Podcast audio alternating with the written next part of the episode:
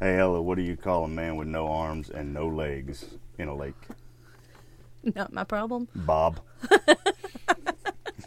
hey everybody, welcome to Murder and Mystery in the South. We're back again. I'm Justin Case. And I am Ella Blue. And today we are going to be talking about Toby Williams from Shreveport, Louisiana.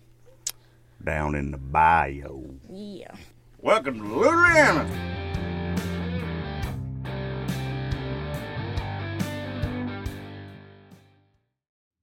Here we go. On the night of December 20th, 1984, Johnny Moore, his wife Deborah, and their nine month old son were in bed together, Whoa. sleeping peacefully. Oh, okay, that was weird for Yeah. a second. But we wouldn't be talking about them if they stayed like that, would we? Still Louisiana, so you never know. Johnny and his dad owned a recreational vehicle business. They were needing help getting some some of them cleaned up, so they hired a man named Toby Williams. Toby had a rough life growing up. At seven, he discovered the woman that raised him, the one he called mom, was actually his grandmother, and that his biological mother never wanted him. His brother and uncle. Sister cousin. Now, his father wasn't in the picture until around this time. Why? Well, he was in prison for murder. Once he was released, Toby went to live with him. This didn't last long. He constantly was fighting with his stepbrothers, and at just nine years old, he ran away from home and began living on the streets. This is when he was forced to grow up, and his life of crime began. It's a family tradition.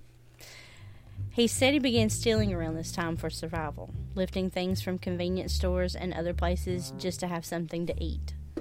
Drugs would come into this picture when he was around 10 or 11. At 15, Toby was arrested for armed robbery and attempted murder when he was trying to get money for drugs. He received a GV life sentence and was released at 20. Not that having anything to fall back on, Toby said that he felt as though life had passed him by and he had to rob to get caught up. Um, Sounds like this kid's full of excuses. yeah, it's kind of what I thought too. He didn't feel like he was making enough working for the Moores, so when he overheard two men talking about getting fired, his next scheme began to brew in his head. Toby decided that since those two men were fired, the Moores and the police would put blame on them, and he would be able to get away with whatever. But since Johnny knew him, Tommy, Toby felt he would have to be eliminated.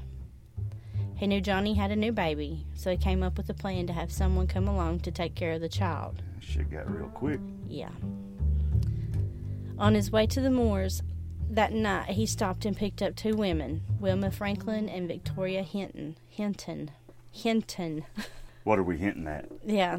Hinting that I can't say her last name right. Oh, okay. Women he half knew from um, being on the streets of Greenwood. They were half nude on the streets. No, he he knew them. From Oh, he half being, knew. He half knew them. Oh, I thought they were half He nude. barely he barely knew them. This Louisiana story almost got real good.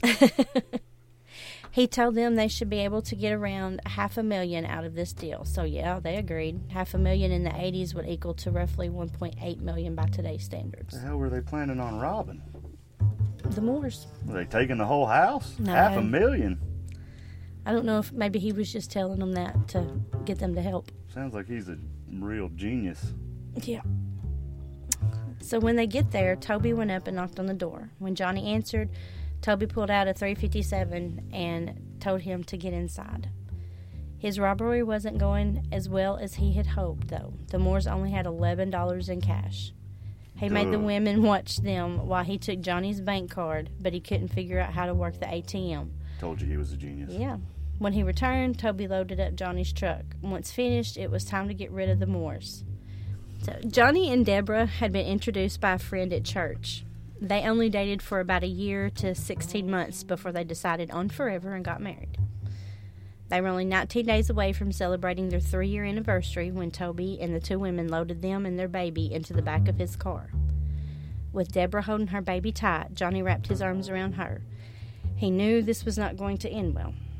Toby drove them across the state line into Texas before he pulled over on an abandoned road. One of the women demanded Deborah hand her the baby. Toby walked the couple to the side of the road and told them to strip. Johnny stated that Toby was completely calm.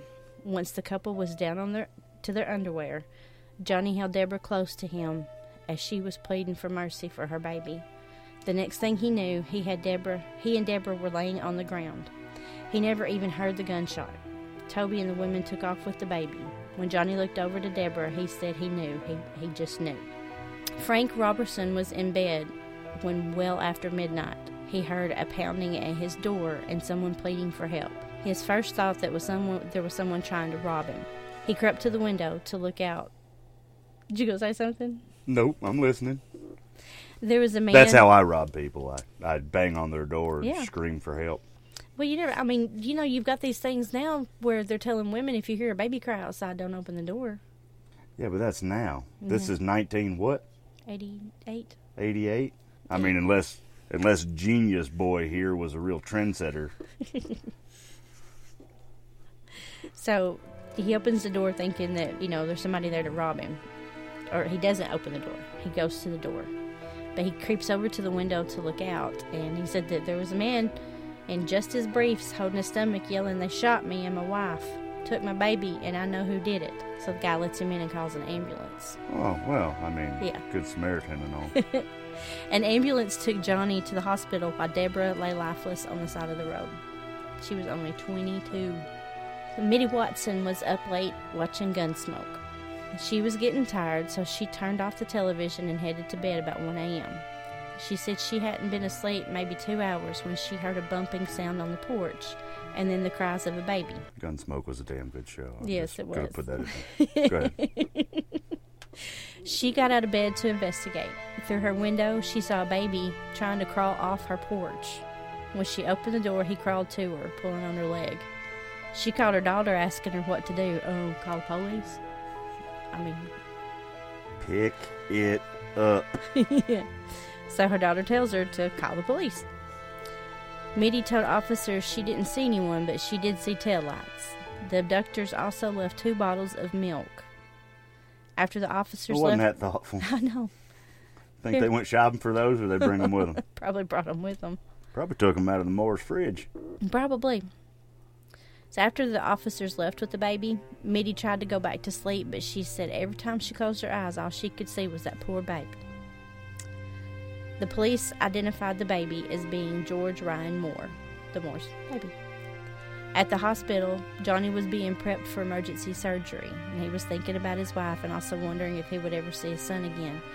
He didn't have to wonder long, though. Before he was taken to surgery, he was able to hold that sweet baby knowing he was okay. Toby was captured four hours later. He was charged with t- kidnapping and capital murder. I don't know how they found that master criminal that fast. On September 7th, 1985, jurors found Toby Lynn Williams guilty on all charges and sentenced to death by lethal injection. But this story hasn't ended just yet. In 1992, the Court of Appeals annulled the death sentence, stating there was evidence suggesting that Toby was, quote, mentally retarded, end quote. 1992, so that was still how they talked. That's Se- why I said, seem- quote. Seems like a real stretch that they found this guy retarded. Yeah. So, they had a team of psychologists um, in, investigate him, and they, they described what led to their conclusions in this detail. Toby always had serious problems in school, which was later concluded that he had a learning disability. Toby was an idiot. he was diagnosed with ADD, with hyperactivity, which is ADHD now, but back then it was just called ADD with hyperactivity. Right, but the clinical term is Toby was an idiot. Toby had feelings of isolation and rejection, that no one wanted him. He didn't even know the woman who gave birth to him. He's quoted saying, If my own mom doesn't love me, no one would. But what about his grandma? Didn't he think that she loved him? She took him in. She could have just left him on the doorstep somewhere. The one thing Toby was good at was making excuses. Mm, yeah. Why He- it was everybody else's fault. Instead of looking at himself. Holy shit, he was ahead of his time. Sounds like the kids nowadays. right. he also faced constant upheavals because of this. There were signs of emotional trauma and emotional pain. He became friends with a kid when he was 11 that had an older brother or cousin. I, I don't know which one. Well, we're in Louisiana, so it's probably both. a brother cousin. the older boy was always taking them fish, fishing or doing things with them, and Toby said he looked up to him. And that's why it traumatized him when the older boy raped Toby. He is quoted saying that is when he lost his childhood. Was he in the Boy Scouts? I don't think so. Oh, okay. Toby is considered to have low intelligence. no kidding. After being given an IQ test on several occasions, he scored between 53 to 69. This is considered to be mild to moderately. So 53 to 69 is considered to be mild to moderately impaired or delayed. An average score on the test is 90 to 109. Toby was then resentenced to life in prison. His first opportunity to stand before the parole board was in 2004. He has been rejected five times so far. Will he ever be paroled? Nobody knows. God, I hope not. Does he deserve a second chance at life? Hell no. I don't. I can't answer that. He murdered a young mother. He murdered her. He robbed a family. Not only of their belongings, he robbed a husband of his wife. He robbed a boy of his mom. His only saving grace was that he had no thoughts of hurting that baby. In my mind, that's his only saving grace in this whole story. So he took away that woman's chance to see her fun, son's first steps and his first day of school, his wedding day. He robbed her of ever getting to know and love her grandchildren. But this was decades ago. Since he was arrested for this atrocious crime, Tommy has set Toby Toby has sat in a jail cell. He said thinking about his abusive upbringing and what he has done, he has often prayed for death. But Toby said he has found God. Cellmates, the prison chaplain, even the guards all agree Toby is a changed man. Toby deserves another chance at life. That's what they are saying. But what about Johnny Moore? What does he think? Well, Johnny believes that no amount of time he serves will ever pay for what he has done, and that this is all he will say. Period. Toby says he prays for Johnny Oh, does he? and that he hopes one one day Johnny and his family will be able to forgive him. Toby Lynn Williams has also written a book. He claimed claims that once it's published, he wants to donate all the proceeds to help other families in Deborah's honor. Perhaps it gives a tiny shred of hope that maybe, maybe people can change. I'm not really holding my breath on that though. Yeah, I don't know about all that. I think just being able to sit in a jail cell all day long, every day, probably trying to just think of ways that he can let the see, see parole board. I'm I'm doing better. I'm I'm not saying people can't change, but this was premeditated. yeah. I mean he, he, came up with this plan, decided what he was going to do, yeah. and did it with zero emotion. So even if he was, as they said back then, quote unquote, mentally retarded, he was smart enough to figure everything out on his own. Yeah, he was. He was not. I mean, he's an idiot. Yeah. Plain and simple, he's an idiot, and uh, piss poor planning. But he still planned it. Yeah.